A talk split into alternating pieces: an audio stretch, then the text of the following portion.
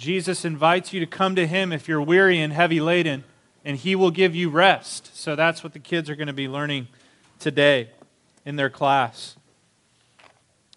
And that very much relates to our message this morning. So if you're still in the room, would you turn in your Bibles to Psalm 86? Psalm 86.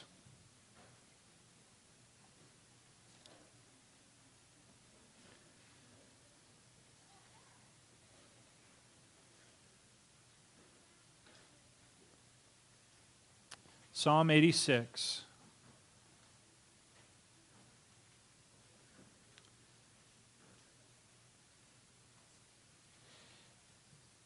It reads a, a prayer of David. Incline your ear, O Lord, and answer me, for I am poor and needy. Preserve my life, I am godly. Save your servant who trusts in you. You are my God. Be gracious to me, O Lord for to you do I cry all the day. Gladden the soul of your servant, for to you, O Lord, do I lift up my soul. For you, O Lord, are good and forgiving, abounding in steadfast love to all who call upon you. Give ear, O Lord, to my prayer. Listen to my plea for grace. In the day of trouble, I call upon you, for you answer me. There's none like you among the gods, O Lord, nor are there any works like yours. All the nations you have made shall come and worship before you, O Lord, and shall glorify your name. For you are great and do wondrous things. You alone are God. Teach me your way, O Lord, that I may walk in your truth. Unite my heart to fear your name. I give thanks to you, O Lord my God, with my whole heart and I will glorify your name forever. For great is your steadfast love toward me. You have delivered my soul from the depths of Sheol. O God, insolent men have risen up against me. A, bound, a band of ruthless men seeks my life, and they do not set you before them. But you, O Lord, are a God merciful and gracious, slow to anger, and abounding in steadfast love and faithfulness. Turn to me and be gracious to me. Give your strength to your servant and save the son of your maidservant.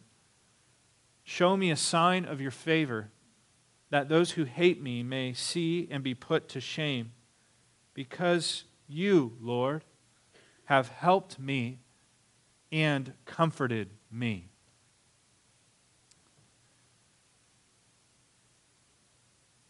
Do your prayers sound like this one? Do you cry out from a place of desperate need? Are you mindful in your prayers of the character of God? Do you exalt Him and His attributes in your prayers? In the midst of whatever trouble or trial that you're going through, can you say that I will thank you with my whole heart? How is your prayer life? Do you pray? Is it consistent, regular? And what is the quality of your prayers? J.C. Ryle, an old theologian, said, A man's state before God may always be measured by his prayers. He said, Prayer is to faith what breathing is to the body, it's necessary for life. This is going to be the last fruit that we observe on the healthy Christian's tree. We've been observing the signs of a healthy Christian. A healthy Christian will love others. We started with the attribute of love, and then we moved to the attribute of holiness. A Christian will be holy just as God is holy. A Christian will seek fellowship because we were designed to be in community with one another, not isolated from each other. The Christian will evangelize.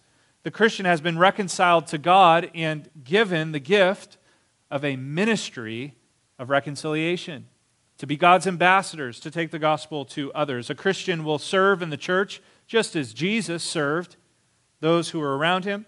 A Christian will study, not just study, but they will delight and dwell in the Word of God because it's the way of life, it's the way of blessing. Finally, Christian will be devoted to prayer. Christian will pray without ceasing, as the New Testament commands us. And there's probably more that we can say about a healthy Christian's life. A healthy Christian will be one who is generous. A healthy Christian will submit to authority um, in, in society, in the, in the secular place, and they'll also uh, submit to authority within the church, the authority that God has established in the elders and in the leadership. And maybe there are more attributes that come to mind, but I will guarantee you this. If you apply the ones that we've gone through, if you commit to loving others, being holy, fellowshipping in the church, serving one another, evangelizing, studying your Bibles, and praying, you'll do well.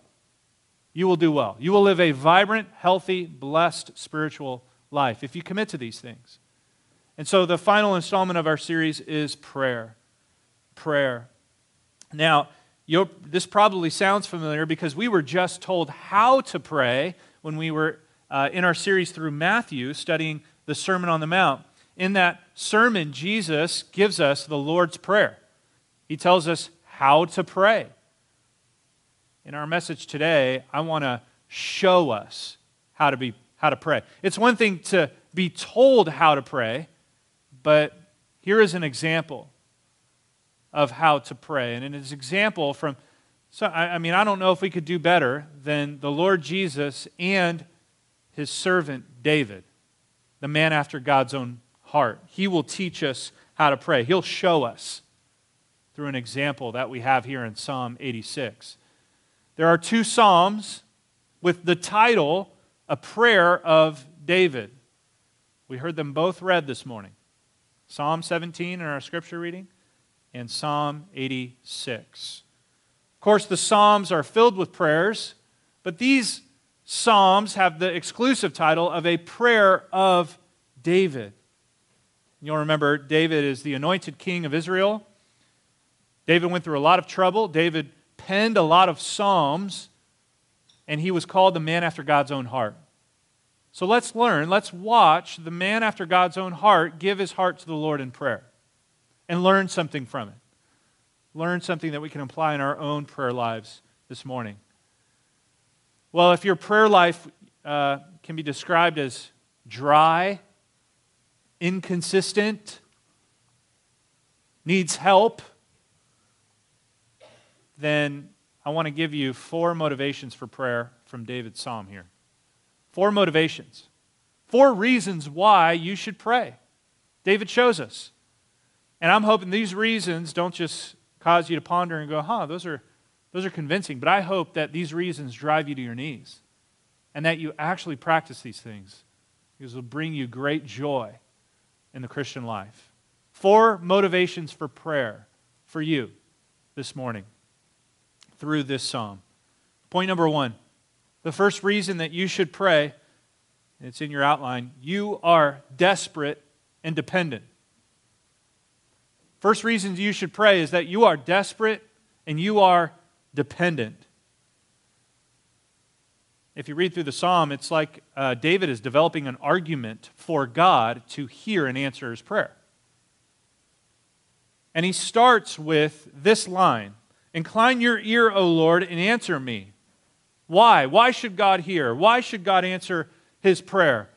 He says, For I am poor and needy. In other words, I am without supplies and I cannot supply myself. I'm desperate. I'm desperate. And I don't believe David is only talking about his physical condition here. David is not poor and needy physically. He recognizes, furthermore, a desperate spiritual condition. He is poor and needy in his sins. We all are. The whole human race has fallen short of the glory of God. We're all sinners. And because of that, we're beggars. We're desperate. We are in great need of a Savior.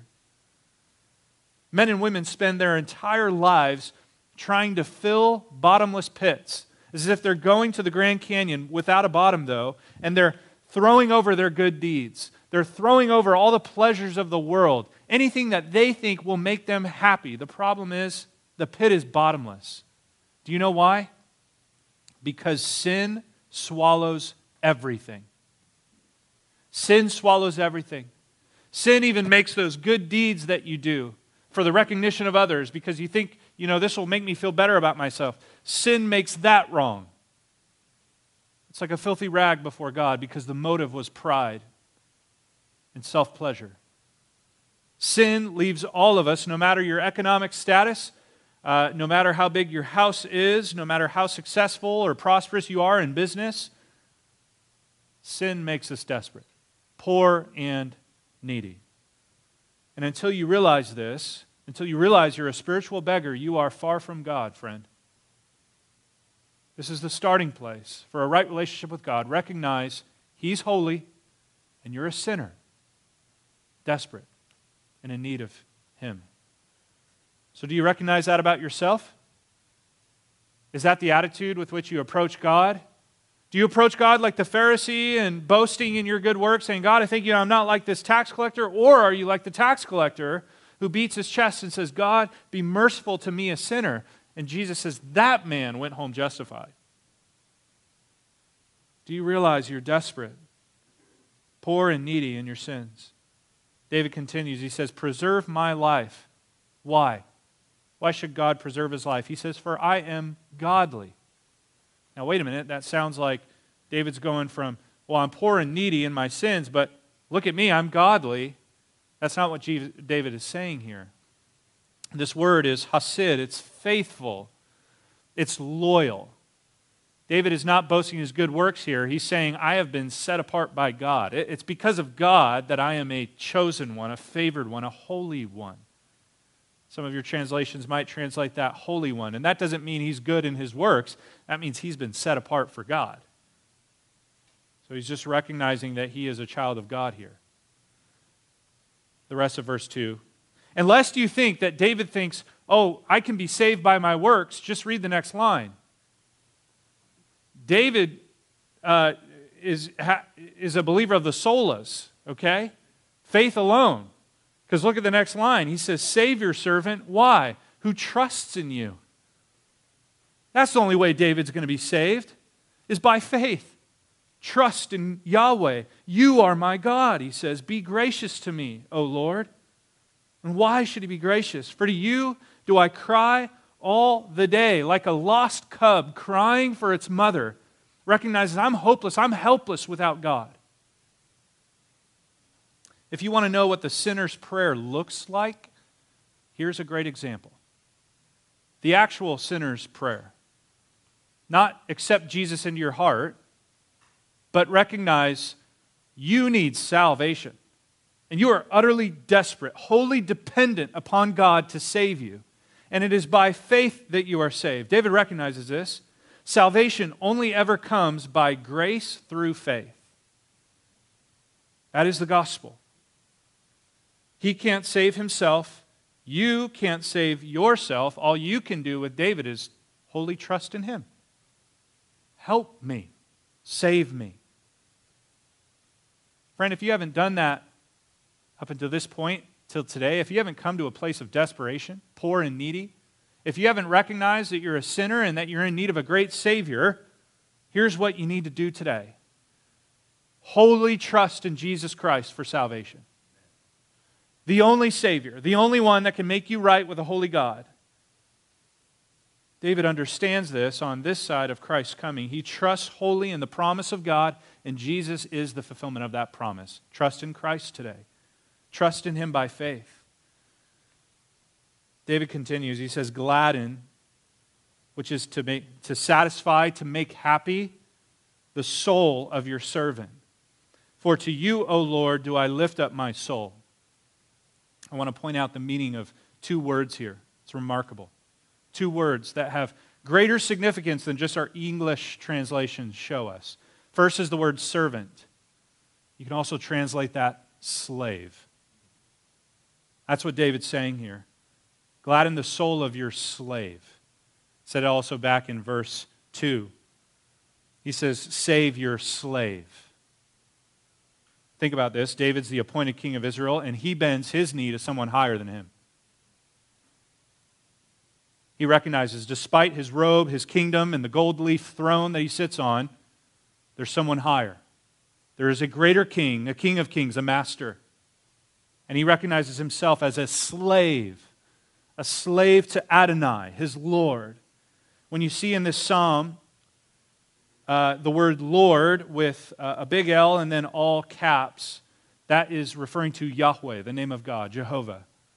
But when you see Lord with a big L and then lowercase O R D, that is referring to Adonai, the word, the Hebrew word Adonai, which is Lord, a king.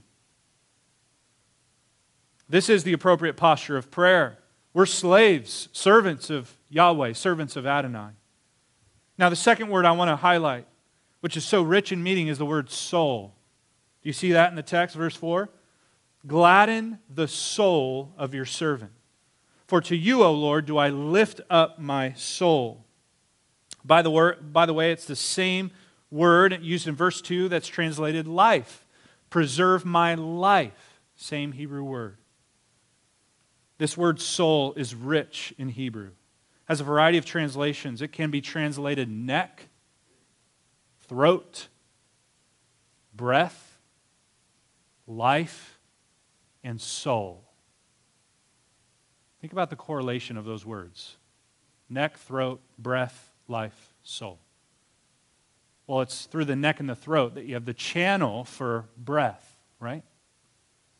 And it's breath that's the sign of life. If you're breathing, you're alive. EMTs know this, doctors, right? We know this.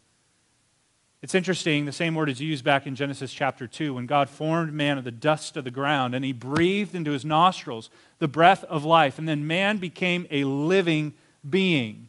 That word living is the same word here soul. And obviously, when we think about soul, we think about the inner man, the inner life the part of us that is eternal. So, this one word encompasses all of life your physical breath to spiritual breath, your physical life to spiritual life. And so, what is David saying here when he says, Preserve my life? I trust in you. Gladden my soul. I lift up my soul to you. It's as if David is saying, God, here's my neck. Take me by the throat. You have my life. All of me every aspect of my being spiritual and physical. I trust in you alone. Incredible, isn't it? You know, David, assuming he's running from enemies here, we can see that later in the passage. David had a lot of enemies, men who actually wanted him by the throat, wanted to take his life. But David isn't going to surrender his neck to any man. He will surrender his neck to Yahweh, though. He trusts him. If you have any you know, experience with hand to hand combat, you know that to give up your neck is a bad move. You're surrendering the fight. That's a KO, a knockout maneuver. You don't want to expose your neck for a chokehold, whatever. But that's what David does to his God because he wholly trusts him with all of his life. Have you come to that place? Have you recognized that you're essentially a, a poor and needy man or woman who is in desperate straits because of your sin, and you are utterly dependent for spiritual life and physical life only in God. He's your only hope. And have you come to the point in your life where you have actually placed your neck in His hands and says, You have me. You have me. If you have done so, then you know that that's not a dangerous place to put your neck. That's not a place that seals your doom. That's actually the best place. That, that's the most trustworthy person to give your throat. Yahweh. Why? Because God is good. That's point number two. You are desperate and dependent, but the second reason to pray is because God is good. And prayer is this practical trust. It's the sinner reaching up their hand to pull on the shirt tail of the Father it's you reaching out of the miry pit, clinging to God and God alone. Think about prayerlessness then. If you're prayerless, then what does that indict you of? Pride. Thinking too highly of yourself. Being self dependent. I don't need God. That's what prayerlessness shows us. But if we recognize our need, we'll visit the throne of grace often. Furthermore, if we recognize God is good, then we'll be at his doorstep all day long. Now, the arguments you'll see in the passage transition from David's poor condition to God's wonderful character. Why should God hear and answer the prayers of David? He says in verse 5, look at it. For you, O Lord, are good, forgiving, abounding in steadfast love to all who call upon you. And David knows his Bible. He knows his Bible. If you're familiar with the scriptures, you know that this is a, an abbreviated quote of Exodus 34. When God presents himself to Moses, he says, Yahweh, Yahweh, a God merciful and gracious, slow to anger, and abounding in steadfast love and faithfulness, keeping steadfast love for thousands, forgiving iniquity and transgression and sin. David is going to repeat this quote later in the psalm. But listen, studying and knowing the attributes of God is not simply an academic exercise.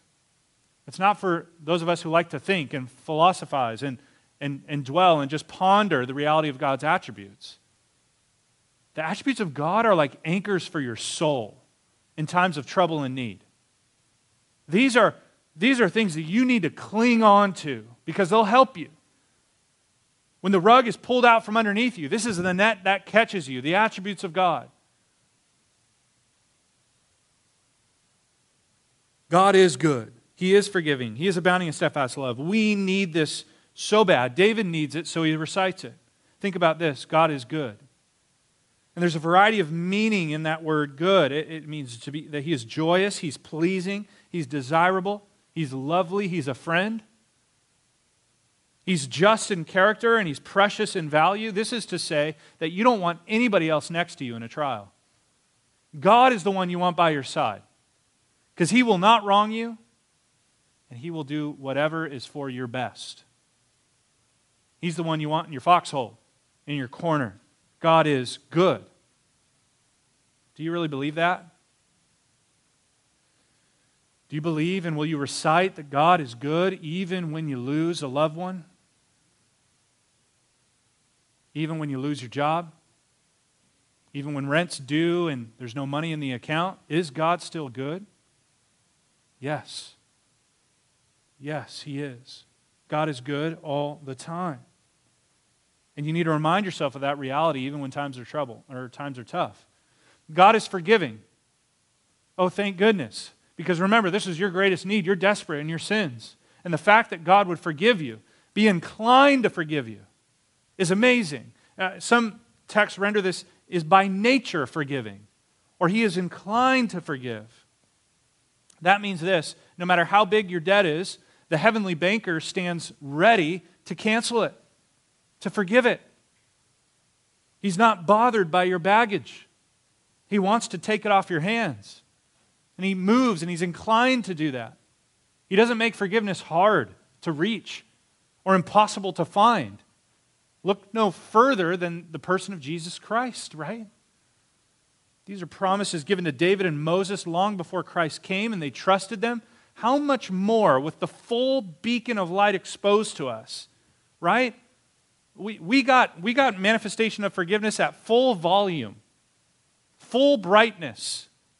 God showed up in the flesh, Jesus Christ, to pay the penalty for our sins. By his death and resurrection, we're forgiven and made new and given new life. We know that God is forgiving. We know more so than any generation right before us or before Christ. God is inclined to forgive. 1 John 1 9 says, If we confess our sins, He's faithful and He's just to forgive us. God is abounding in steadfast love.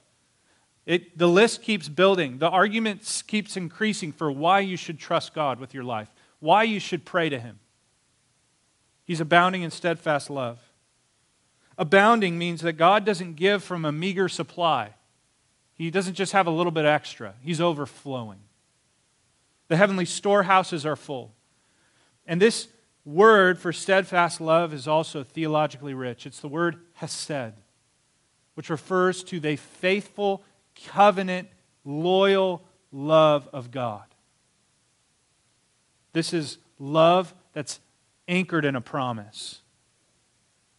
It's not a love that ebbs and flows. It's not a love that's conditional. It is unconditional and bestowed upon the man and the woman. It's not conditioned upon your achievement, your obedience, or your response. It's an unconditional love despite your condition, desperate condition, despite your disobedience and your rebellion. This is the loyal love of God. The love that the hymn writer writes about, the love that will not let me go. That's this love. He's abounding in it. His storehouses are overflowing with this love. Oh, these are attributes that you need to recite in your prayers. Do you know them? These are this is good, theologically rich and deep content that needs to fill your prayer life. I hope that your prayers are just not all about you, but that you exalt and praise God for His character because that will align your heart with His. David says in verses 6 through 7, he says, Give ear, O Lord, to my prayer. Listen to my plea for grace. In the day of trouble, I call upon you. Why? For you answer me. Oh, this is good news. David is confident that God's going to answer him. David is confident that his prayers will not go unheard, they'll not go unanswered, but God will answer him. Why? Because it's in line with his character. God hasn't proven him wrong before. God hears and he answers. You've probably seen video, pictures maybe, maybe you've seen it in person. But the Western Wall in Jerusalem, also known as the Wailing Wall. If you know about it, then you know that there are Jews that gather at that wall and they are crying and they are wailing prayers against this wall. In fact, in the cracks, there are little pieces of paper that they, they shove in the cracks of this wall. And those little pieces of pra- paper have prayers on them. And it's if they, they shove it in these cracks, hoping that the divine presence in this wall, hoping that God will hear it and God will answer. But there's no confidence. Because year after year, day after day, you see the Jews coming up against that wall, praying against it. They do that because they believe it was formerly a part of Herod's temple, and it's a sacred site. Listen, I think sometimes you and I pray that way. It's as if we're throwing our meager requests up at the wall of heaven, hoping that just one will sink in, God will hear it, and God will answer. Listen, God is not a wall. He hears the prayers of his people, and he answers them. Psalm 34 says, The eyes of the Lord are toward the righteous his ears are toward their cry. When they cry for help, the Lord hears and delivers them out of their troubles. The Lord is near to the brokenhearted, and he saves the crushed in spirit. God answers prayer. He does every time. Now, it may not be the answer you were looking for, but it is, believe this, it is the answer for your best and for your good. No matter how much it hurts, no matter how hard the truth is, when He says no, do you believe God is good? Do you believe that His abounding love has not been separated from you? That He's not giving you something too hard to bear? That He's with you and He'll never forsake you? Do you hold on to those truths? Finally, David says at the end of this section of God being good and great, Psalm 86, verse 8, he says, There is none like you among the gods O Lord, there are no works like yours. All the nations you've made come and worship before you, O Lord, and shall glorify your name. For you are great and do wondrous things. You alone are God. This is a mighty, mighty declaration of God's absolute sovereign rule over all. There are so many illustrations of this throughout history, but I think one of the best illustrations of this was in the events of the Exodus. In the events of the Exodus. It's what God did to Pharaoh and to the Egyptians. You might remember the story. Moses is sent by God to Pharaoh, who, by the way, at the time, was the most powerful king on earth. We're talking the ancient Egyptian empire. So God sends his servant Moses, his stuttering servant, to deliver his people. And he makes the request that Pharaoh would let the people of Yahweh go. And what does Pharaoh say to this request? I'll jog your memory. He says in Exodus 5 2, Who is Yahweh? That I should obey his voice and let Israel go. I do not know Yahweh, and moreover, I will not let his people go. What a statement. Pharaoh, the king of the earth, sets himself in direct opposition to Yahweh, the king of heaven. I don't know you. I have no reason to obey you, and I'm not going to. That's what Pharaoh says. And I love this little line in Exodus 6 1. How does God respond to that? He says in Exodus 6 1, Now you will see what I'll do to Pharaoh. Just you watch. I will get glory over Pharaoh. Even if I have to bury him under the Red Sea, he will bow to me. And that's what happens. You have the 10 plagues of mass destruction. I mean, one of these plagues would be enough for me to give in. Any mere mortal would, would give in, but God hardens Pharaoh's heart. Pharaoh stubbornly refuses God through all these plagues. And even after the last one, he goes further and he pursues the people of Israel to try to win these people back from God. Why did God allow Pharaoh's heart to harden through this? He said, I will harden Pharaoh's heart, he will pursue them, and I will get glory over Pharaoh. God is committed to his glory, and he will get it, even over the greatest, most powerful king on earth. All his hosts. And guess what? God says, I'm going to make sure that the Egyptians know that I am Yahweh. Pharaoh said, What? I don't know Yahweh. God says, I'm going to show you who I am, and you will know me in your last breath. And Pharaoh was crushed under the Red Sea. And this is the song that Israel sang after that event. They saw Pharaoh and the Egyptians swept away by the Red Sea, and this is what they sing. Notice how similar it is to what David wrote in Psalm 86. Moses and the people of Israel sang this song to the Lord I will sing to the Lord, for he has triumphed gloriously. The horse and his rider has been thrown into the sea. The Lord is my strength and my song. He has become my salvation. This is my God. I will praise him, my Father's God. I will exalt him for who? Who is like you, O Yahweh, among the gods? Rhetorical answer there's no one. Who is like you, majestic in holiness, awesome in glorious deeds, doing wonders? Answer is in Psalm 36 There is no one like you. There is none who do works like yours. This is our God. This is the one that you pray to. This is the one that you come to in your time of great need, in your triumph and in your low times, high times, low times. This is your God. Do you recognize him as such when you pray? Is your prayer full of rich theology about God? If not, I encourage you to memorize passages like Exodus 34. Memorize passages, portions of this psalm that remind you of who God is. David knows that his allegiance is with the King of Kings. No enemy, therefore, is too strong for him. No request is too big for Yahweh and no hole is too deep. No sin is, causes a sinner to be too far for God's reach. Pray because your God is good. Pray because He's able.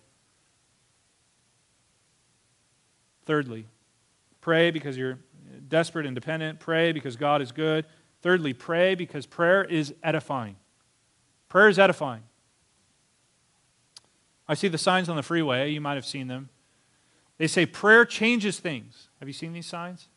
I, I, believe that's true. I believe God works through the faithful prayers of his people. And that it's not so much that prayer and the action is, has the power of, you know, changing things. The God behind prayer changes things. Yes, I would affirm that statement full, full tilt. But I would say the most stubborn force that God changes in prayer is me. Prayer changes me before anything else. It really does. Because it gets me desperate, it gets me dependent. If I'm praying with rich theology, it, it makes me humble. And it is an opportunity for me to preach to myself, to edify myself with truth, to get my heart aligned with God's. Prayer changes me. Prayer changes me, and it changes you too. You'll notice David is preaching to himself in prayer. He's preaching to himself. It's instructive. He's realigning his priorities. It's almost like he's reorganizing the shelves here. And he has two requests Teach me your ways, teach me your ways, and unite my heart to fear your name. There's David's two big requests. Hey, Lord, I want to learn from you through this, and I need to be aligned with your will. I need my heart with yours in this. Whatever is going on in my life, I need wisdom and I need a fear of God because the fear of the Lord is the beginning of wisdom. And David makes three resolves in this passage. Three resolves. Verse 11, it says, That I may walk in your truth. That really is a, that's a statement, I will walk in your truth. So I will walk in your truth. I will give thanks to you, and I will glorify your name forever. Verse 12. Three resolves. Whatever happens to me, Lord, you're saying, I'm going to obey your word, I'm going to give you thanks, and I will glorify your name. Why? Again, for great is your steadfast love towards me. You've delivered my soul from the depths of Sheol. No matter how bad your life is going, even right now, any day here is better than a day in Sheol. And if you're in Christ, you've been delivered from Sheol, haven't you? You've been granted eternal life. You are not destined for eternal destruction. God has saved you by grace through faith. And so you have confidence that you're not going to spend eternity in hell, but you're going to be, spend eternity with God because you have embraced the Savior, Jesus Christ. So, guess what? Even if people are trying to kill you, like David, even if you lost your job, you lost a loved one, even when life is so hard, and it is hard, we'll get to that in a minute, you have every reason to give thanks, do we not? We have every reason to still glorify God in any circumstance, in any situation, because He has earned all the glory. I mean, it's so easy in the midst of a difficult trial to be disobedient to God, to be distrusting, to be distant from Him, to despair, and to digress. We want to push away when hard things happen. Some of us are inclined to do that. But David doesn't do that. He says, Okay, God, I'm listening. Teach me through this difficulty. Help me, help unite my heart to yours so that I understand your will through this and I can still fear you. I need help doing that, Lord. Help me to fear you and honor you. And I'm going to continue to be thankful. I'm going to continue to glorify you even though this is hard. Sometimes you got to preach that to yourself when you pray, right? Because it's easy for you to digress. Prayer is edifying. It's an opportunity for you to preach to your own heart and instruct your heart. Whether you're in a hole in the ground, you're attacked by enemies, or you're under some physical ailment, you need these preaching points. These preaching points of David. God, teach me your ways. Unite my heart to yours. I will walk according to truth. I will obey your word. I will continue to be thankful, and I will continue to glorify you, no matter how bad it gets. Preach those truths to yourself. Prayer is edifying. Pray because you're desperate and dependent. Pray because God is good. Pray because prayer is edifying, it's instructive. And pray finally because life is hard. Pray because life is hard. And it is. Life is hard. Isn't it? You probably right now are thinking about a specific circumstance in your life that is very difficult. A difficult person, difficult time at work, a difficult time in the home, a difficult season, we call them. Maybe you're going through a significant trial, the loss of a family member, a loved one, still grieving from that. Maybe a lot of uncertainty and confusion because you've lost your job and you don't know where to go. We all hit troubles in life, do we not? Maybe we're not running from enemies like David was. We're not running from the sword. But difficulty comes into our life, and we all run into trouble. David, in verse 14, he tells us essentially the circumstances that are going on in his life. He says, Oh God, insolent men have risen up against me. A band of ruthless men seek my life, and they do not set you before them. David is oppressed by men who want to kill him. And he calls them insolent and ruthless, which, which means arrogant and violent. This is a motley crew. They're not looking to imprison him, they want to kill him. Now, if you're familiar with the story of David, there are a lot of men in David's life that wanted to kill him. Seems like he was constantly on the run on the run from Saul, on the run from his own son, Absalom, and the revolt in the kingdom. David, David had a tough life. You know, he was king, but he ran into a lot of trouble. But get this the trouble that David is in is not his ultimate concern. You know what his concern is? It's in that last little phrase of verse 14. They, the enemies, do not set you before them. David's recognizing something. David recognizes these men don't want to just attack him because he's a difficult personality or because he's annoyed them. These men also not only oppose David, but they stand opposed to God. And David knows if my allegiance is with Yahweh, then that means there's going to be some men that stand against me because there are always men that stand against God. If the world hates him, then David knows it's because the world hates Yahweh, my God, that I stand in allegiance with. Jesus told us this in John 15. He says, If the world hates you, know that it's hated me before it hated you. The slave will not be greater than its master. If the master suffered, then the slave will suffer. I want to tell you something that a lot of preachers will not tell you today. Alliance with God does not save you from trouble. It doesn't. Alliance with God, trusting God, coming to God for salvation, does not free you from life's trouble. It doesn't make your life easier. In fact, it almost promises you that your life will be hard, that you'll run into trouble. Because, I mean, outside of the natural disasters, the disease that we all deal with, on top of that, guess what? The world opposes you because it opposed Christ. So you tack on persecution. Now, do you want to come to Christ? Do you want to come to salvation? Do you trust God? Or is that going to be too difficult for you? We need to count the cost like Jesus told us to do. We need to learn from men like David that allegiance with God is not all rainbows and butterflies, but you are opposed by this world and the men and the women of this world for allegiance with Yahweh, for standing with God. Because they don't just hate you, they hate the God that you serve. But let's look at this. I mean, David doesn't just sulk. Oh, woe is me. Oh, fine, God. I have to deal with enemies. What does he do? The next verse, he turns his eyes back to Yahweh. He's looking at these insolent, arrogant men who are horrible in character, who want to kill him. They're murderous. Everything that does not represent God, he goes, okay, I need to turn my eyes back to God. Look at verse 15. But you, O Lord, but you, big contrast, are a God merciful and gracious, slow to anger, and abounding in steadfast love and faithfulness. What a contrast to the arrogant, murderous men that want to kill him.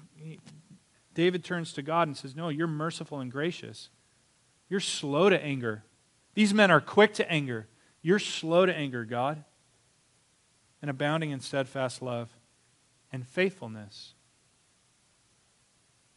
What a contrast. Spurgeon writes We go from proud and puny men to a good and glorious God.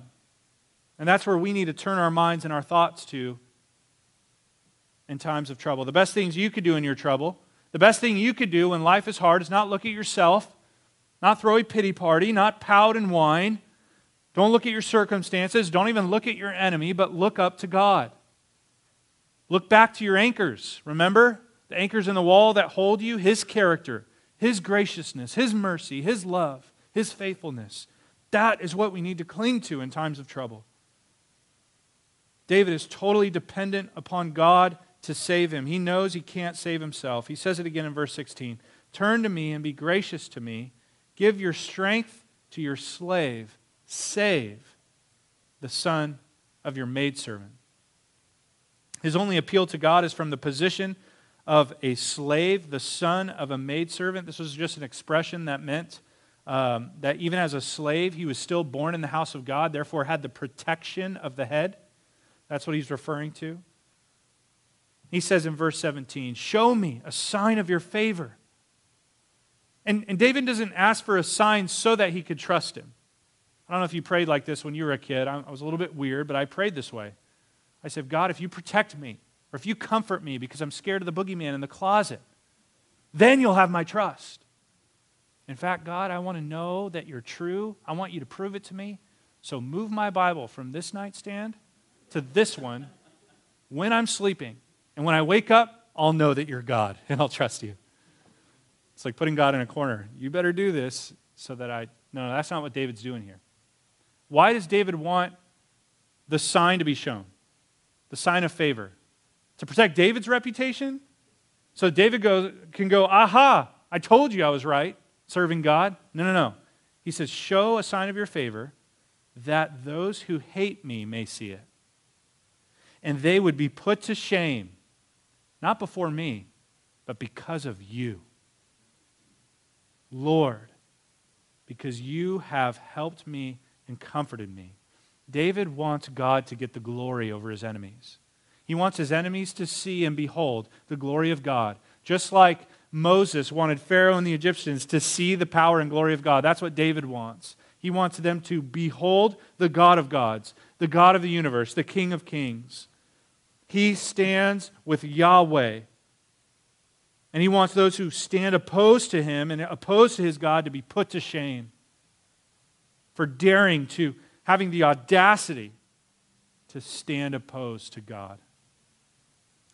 Listen, life is hard. Life's hard. There will be much opposition.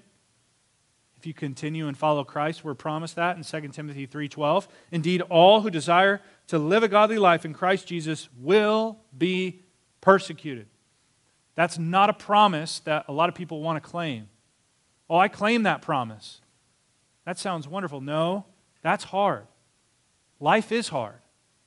There are many who reject Christ, there are many who oppose God. But know this you stand faithful with God, you are in allegiance with the King of Kings, God of the universe. He will save you in times of trouble. Ultimately, He saves our soul through offering salvation through His Son, Jesus Christ. There are so many reasons, especially now, to be a man or a woman of prayer.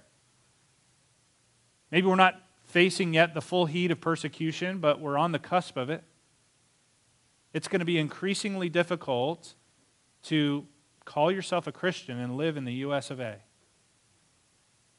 You'll face trial, you'll face trouble, you'll face opposition, you'll face, I mean, many of you are facing being made fun of in the workplace or in the neighborhood for your faith. And that was promised to you. How much more reason then for you and I to get on our knees and pray? Trust God. Remind ourselves of these truths that David reminds himself of. So, four reasons to pray. You're absolutely desperate and utterly dependent. God is good. Prayer is edifying, it's an opportunity to teach your heart, to line it up with His. And pray because life is difficult. Life is difficult. And so you have a lifeline. You have a lifeline in prayer, an opportunity to enter the throne room of heaven and express your worries, your doubts, your sorrows, and trust a God who cares for you. If you've never come to Him in desperate and dependent fashion, if you don't know His grace, forgiveness, His compassion, His steadfast love, if your biggest concern in life is just difficult people, circumstances, or situations, then you're missing it. Turn to God today for salvation through Jesus Christ. Bow the knee today in a prayer of faith recognize your desperate need, and give God your neck. He's trustworthy. He's proven himself. His grace, his abundant love, and his inclination to forgiveness is manifest at full throttle with full volume and great brightness in the person of Jesus Christ. Trust in Him today. And if you have any questions about the gospel or want to talk with somebody about what it means to be a Christian, how you can become a Christian today, come talk to us. Talk to the person who invited you, come talk to me. And I would love to help you understand what it means to follow Christ with your life and to have the salvation that David describes in his prayer deliverance from Sheol. Let me pray. Heavenly Father, God, I pray that these reasons revealed in the prayer of David would drive us to our knees, that we would be men and women of faith who pray often. God, as we breathe, and that gives life to our bodies, I pray that we would pray so that it would give life, faith to our souls. We desperately need you. You are good. Prayer is an opportunity for us to teach and edify our souls, and, and life is hard. Those reasons alone should drive us to pray every day, multiple times a day. And there are so many more reasons. God, I pray that each person would just leave today having the resolve of David to walk according to the word, to thank you at all times, and to glorify you with all their lives. Help us to be men and women who pray. In Jesus' name, amen.